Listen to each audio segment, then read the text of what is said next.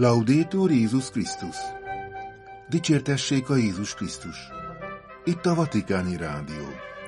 Köszöntjük kedves hallgatóinkat!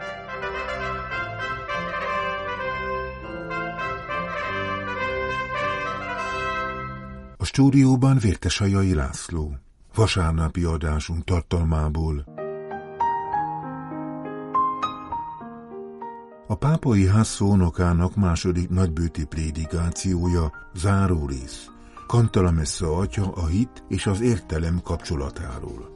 A Miskolci Jezsuita Gimnázium diákjainak római zarándoklata a pápához és Szent Ignác nyomában. Interjú a tizenegyedik C-osztály küldöttségével.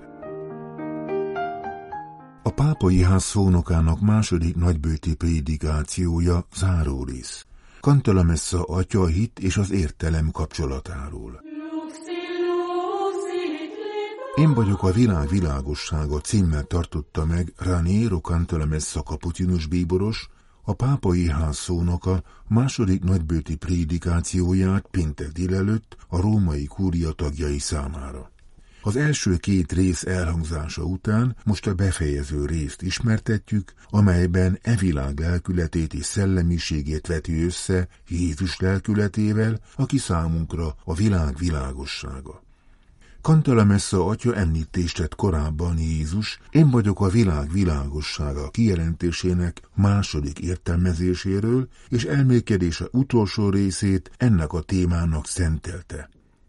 Eszköz jellegű jelentésnek nevezte, amelyben Jézus a világ világossága. Azaz, amennyiben mindenre fényt vet, azt teszi a világgal, amit a nap tesz a földdel. A nap nem világítja meg saját magát, és nem tárja fel önmagát, hanem mindent megvilágít a földön, és mindent ebben az igaz fényben lát. Ebben a második értelemben Jézusnak és az ő evangéliumának is van egy vetélytársa, aki a legveszélyesebb mindközül, hiszen belső versenytárs, házi ellenség. A világ világossága kifejezés jelentése teljesen megváltozik attól függően, hogy a világ kifejezést tárgyi vagy alani birtokosnak tekintjük. Attól függően, hogy a világa megvilágított tárgy, vagy inkább az az arany, amely megvilágít. Ebben a második esetben, Cantalamessa atya szerint nem az evangélium, hanem a világ az, amely mindent a saját fényében láttat. János evangélista ellenben ezekkel a szavakkal buzdította tanítványait. Ne szeressétek a világot, sem azt, ami a világban van. Ha valaki szereti a világot, nincs meg benne az atya szeretete, mivel minden, ami a világban van, a test kívánsága, a szem kívánsága és az élet kevéssége nem az atyától van, hanem a világtól. Az ehhez a világhoz való alkalmazkodás veszélye, az evilágiasság, vallási és spirituális téren egyenértékű azzal, amit a társadalmi szférában szekularizációnak nevezünk. Senki, legkevésbé én, jegyezte meg a szónok, nem mondhatja, hogy ez a veszély nem fenyegeti őt is. Egy Jézusnak tulajdonított mondás egy ősi, nem kanonikus írásban így szól. Ha nem böjtölöd ezt a világot, nem fedezed fel Isten országát. Íme napjaink legszükségesebb böjtje. Böjt az e világtól. Digiunare dal mondo. A világ, amelyről beszélünk, és amelyhez nem szabad alkalmazkodnunk, nem az a világ, amit Isten teremtett és szeretett. Nem azonos a világ embereivel sem, akikkel valóban mindig találkoznunk kell, különösen a szegényekkel, az utolsókkal, a szenvedőkkel. A szenvedés és a marginalizálódás világába való belevegyülés paradox módon a legjobb módja annak, hogy elszakadjunk a világtól, mert ez azt jelenti, hogy oda kell menni, ahonnét a világ minden erejével elmenekül. Ez azt jelenti, hogy el kell különíteni magunkat attól az elvtől, amely a világot irányítja, ez pedig az önzés. A műveink megtétele előtt mindennek a változásnak a gondolkodásmódban kell megvalósulnia. Szent Pál a következő szavakkal buzdította a római keresztényeket. Ne hasonuljatok a világhoz, hanem gondolkodásmódotokban megújulva alakuljatok át, hogy felismerjétek, mi az Isten akarata, mi a helyes, mi a kedves előtte, és mi a tökéletes. A világiasság eredetének, folytatja a szónok, számos oka van, de a legfőbb oka a hit válsága. A hit az elsődleges tere a keresztények és a világ közötti összeütközésnek. A hit által a keresztény többé nem a világból való. Erkölcsi értelemben véve minden a világ, ami a hittel szemben áll. A győzelem, győzelem a világ fölött, ami hitünk, írja János apostol első levelében. Az efezusiakhoz írt levelében ezzel kapcsolatban van egy szó, amelyen érdemes egy kicsit hosszabban elidőzni, hívja fel a figyelmet a szónok.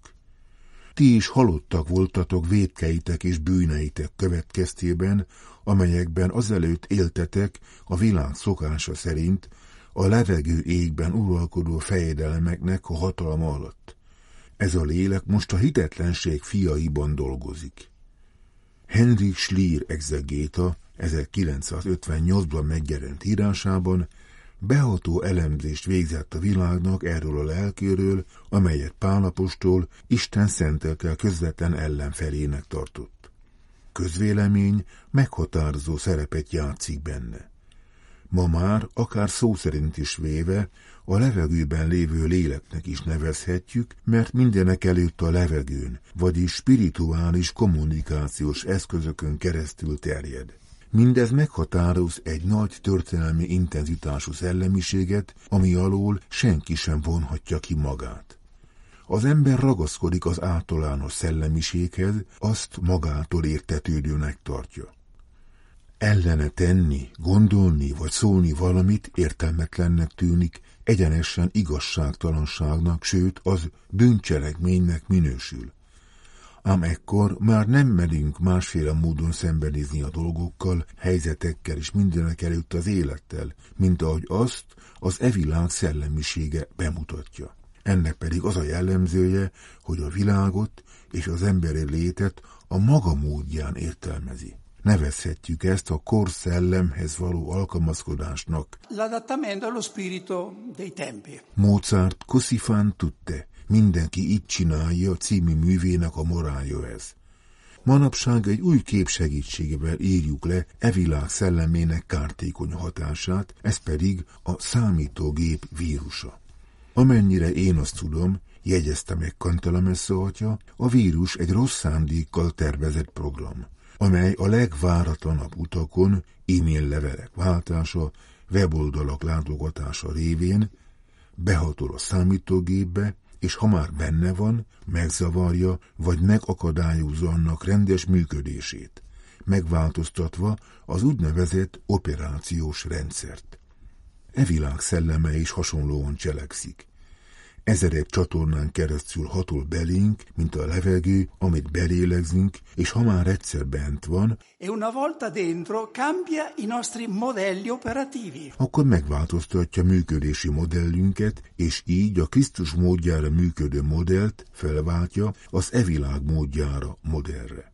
A világnak is megvan a maga hármassága, három istene, jobban mondva bálványa, akiket imádni kell. Élvezet, hatalom, pénz.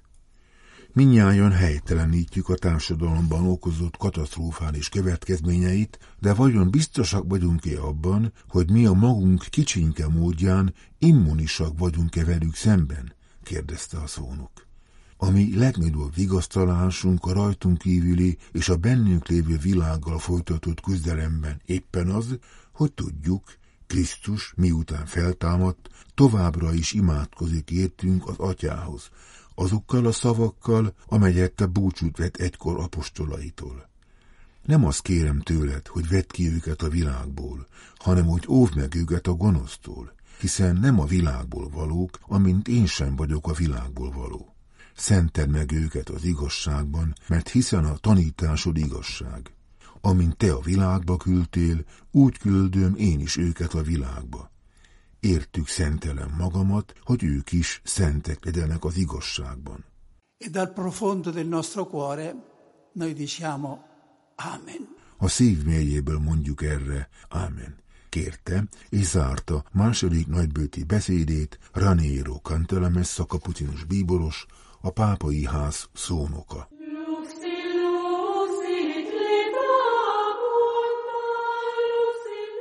A miskolci jezsuita gimnázium diákjainak római zarándoklata a pápához és Szent Ignác nyomában. Interjú a tizenegyedik C osztály küldöttségével. A múlt héten hétfőtől péntekig zarándoklaton vett részt a Miskolci Fényi Gyula Jezsuita Gimnázium tizenegyedik évfolyamának C-osztálya harminchárom fővel, akik hagyomány szerint az érettségi előtti utolsó előtti évben zarándokolnak el Rómába, hogy ott Szent Péter és loyolai Szent Ignác emlékeinek nyomába eredjenek. A csoportot Herpainé Velkei Klára, a gimnázium tanára vezette, aki Török Julianna és Hédi Boglárka diákok kíséretében tettek látogatást a szerdai kiallgatás követően a szerkesztőségünkben. Most hallgassák meg a velük készített interjúnkat.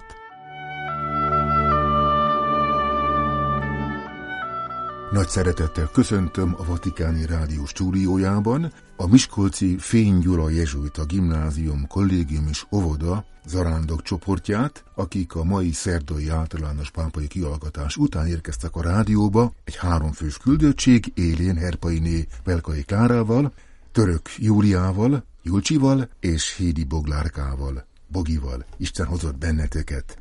Rögtön magáról, a friss élményről kérdezlek benneteket. Picikét ugyan csak a végéhez fértetek hozzá a kihallgatásnak, de mégis elcsíptétek annak a hangulatát. Kit is kérdezek először, Julcsi? Igen.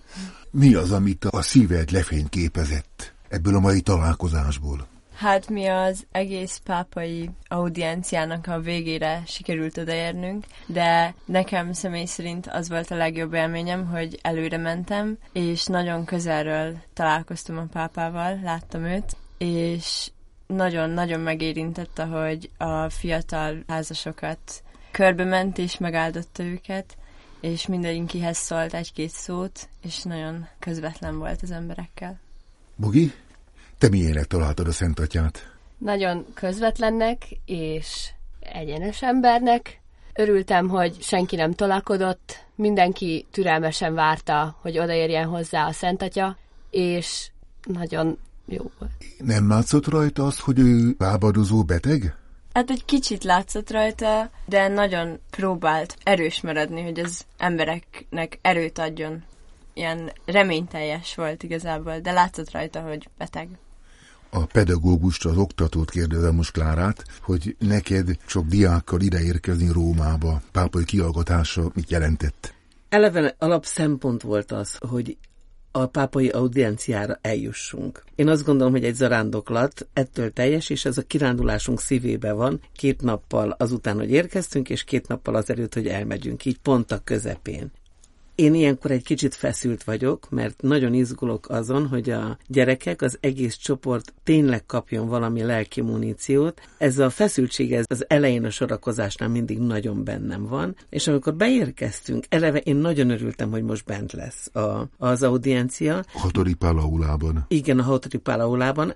Eleve látni egy ilyen helyet is ritkaság, de különösen azért, mert én azt érzem, hogy az ő kisugárzása, még akkor is, hogyha valahol messzi van tőlünk, és valójában a kivetítőn látjuk, a zárt térben valami még jobban meg tudja fogni az embert, nem szólva arról érezni azt, hogy mennyien rengetegen vagyunk itt, látszólag csak azért, hogy találkozzunk vele. Mit lehet megtapasztalni a katolikus egyház egyetemességéből, hogy sok országban vagyunk, sok nyelven beszélünk, sokfélék vagyunk? Milyen élményetek volt? Hát az biztos, hogy mindenféle nemzetiségből voltak itt emberek, de valahogy így összekötött minket az, hogy a pápa miatt vagyunk itt, meg amiatt, amit ő szimbolizál a jelenlétével, és nagyon kedvesek voltak így, meg mindenki egy ilyen szerető közösség volt, ahogy próbáltunk közelebb jutni a pápához, nekem ott elől ez nagyon bennem volt. Júcsi, neked? Mindenki mosolygott és segítőkész volt, a katolikus egyházban egyek vagyunk, és szerették volna minden társukat, az emberek közelebb juttatni a Szentatyához. Rómába eljönni, meglátni Péter utódát, ez az elsődleges cél. A Miskolci Jezsuita Gimnázium számára azonban Róma nem csak Péter utódát jelenti, hanem Szent Ignácot is, aki itt alapította meg a rendjét, aki itt kezdte a jezsuita rend szárnyainak a bontogatását. Ebből mit láthatok idáig? Bogi. A tegnapi napon láttuk Szent Ignácnak az irodáját, a szobácskáját, ahol dolgozott, ahol több mint hatezer levelet küldött három év alatt, és érdekes volt meglátni azt, hogy mennyire egy csendes ember volt, nem a hírnevet szerette volna magának, hanem szerette volna a, a jezsuitákat, Jézus társaságát sokkal előrébb juttatni, és sok érdekes dolgot megtudhattunk még róla, például a magasságát. Papucsát is láttátok. A papucsát is láttuk. Julcsi, sokat hallottál Miskolcon Szent Ignácról. Amit most tapasztaltál róla az ő egykori közvetlen környezetéből, egyezik azzal az képpel, amit korábban tudtál róla? Hát nekem egy nagyon más képet nyújtott az, amit tegnap Csalódás, láttam. Vagy éppen pozitív felfedezés volt? Nem, abszolút pozitív, nagyon pozitív, és egy ilyen nagyon, nagyon meghitt közösségi alkalom volt nekünk, ahogy ott így együtt bementünk, és valahogy egy kicsit így több mindent megértettem abból, amit ő itt a földön tett, és ahogy így munkálkodott Szent Ignác. Ignác egy nagy vezető volt, egy közösséget hozott létre, és nem csak a közösséget vezette, hanem a pápa hamar nagyon-nagyon komoly dolgot bíztak rá, például a misszió dolgát a távoli földeken, Indiában, aztán azon túl Japánban is, Kína felé is. Mit jelentett neked ez, Klára, mint egy pedagógusnak, mint egy tanítónak? Eddig is tudtam, hogy fantasztikus dolgokra volt képes Szent Ignác, de valahogy itt tudatosult bennem az, hogy ő önmagát háttérbe szorítva, de hogy, hogy mekkora lángelme lehetett. Tehát, hogy, hogy eddig próbált, a lelki gyakorlatokat láttuk, láttuk az elemeit a dolgoknak, de, de az, hogy, hogy ez így szintézisbe került, pedig én már voltam többször Szent Ignác szobáiban, de valahogy most kajtordomokos rendtársatoknak köszönhetően valahogy még jobban összeállt. És hát még egy dolgot érdemes azt hiszem megjegyeznünk, hogy ugye pont a lányokkal is, és az osztályom jó pár tagjával is mutattuk be együtt a Szent Ignác musicalt, ami az életéről szól, és irtózatos nagy élmény volt itt találkozni azokkal a helyszínekkel, ahol a darab játszódhatott volna, hogyha az eredeti időben játszódik, vagyis oda kerültünk, ahol a, azok az események történtek, amelyeket mi eljátszottunk otthon, Budapesten és Miskolcon. Egy-kettőt ezek közül meg tudnátok említeni? A helyszínek közül, Szent Ignácnak a jeles élet mozzanatai közül. Hát az utca. Én abban a műhelyben voltam, amelyik azt játszott el, hogy mi próbáltuk ábrázolni, hogy milyen lehet egy ilyen nagyvárosnak a forgataga, amiben ő ott bent dolgozott, meg így a szobáját, ahogy megpróbáltuk a színpadra vinni. Én a jelenéseit említeném meg. Sokat beszéltünk tegnap arról, hogy Krisztus hogy jelent meg neki kereszten, és mondta az úton Rómába, hogy kegyes lesz velük Rómában. Ez benne volt a darabban, és ezt most így tisztában láthattuk, illetve a halálával kapcsolatban, ahogy Domát idézem, hogy belecsendesedett az életbe, hogy nem voltak ott mellette a rendtársai, de csendesen csak elment, és egy ilyen társaságot hagyott maga után.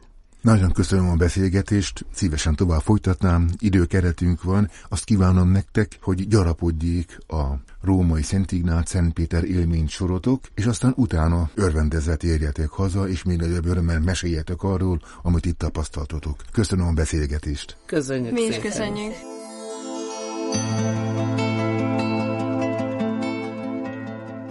A Miskolci Jezsuita Gimnázium két diákjával és egy tanárjával készített interjúnkat hallották.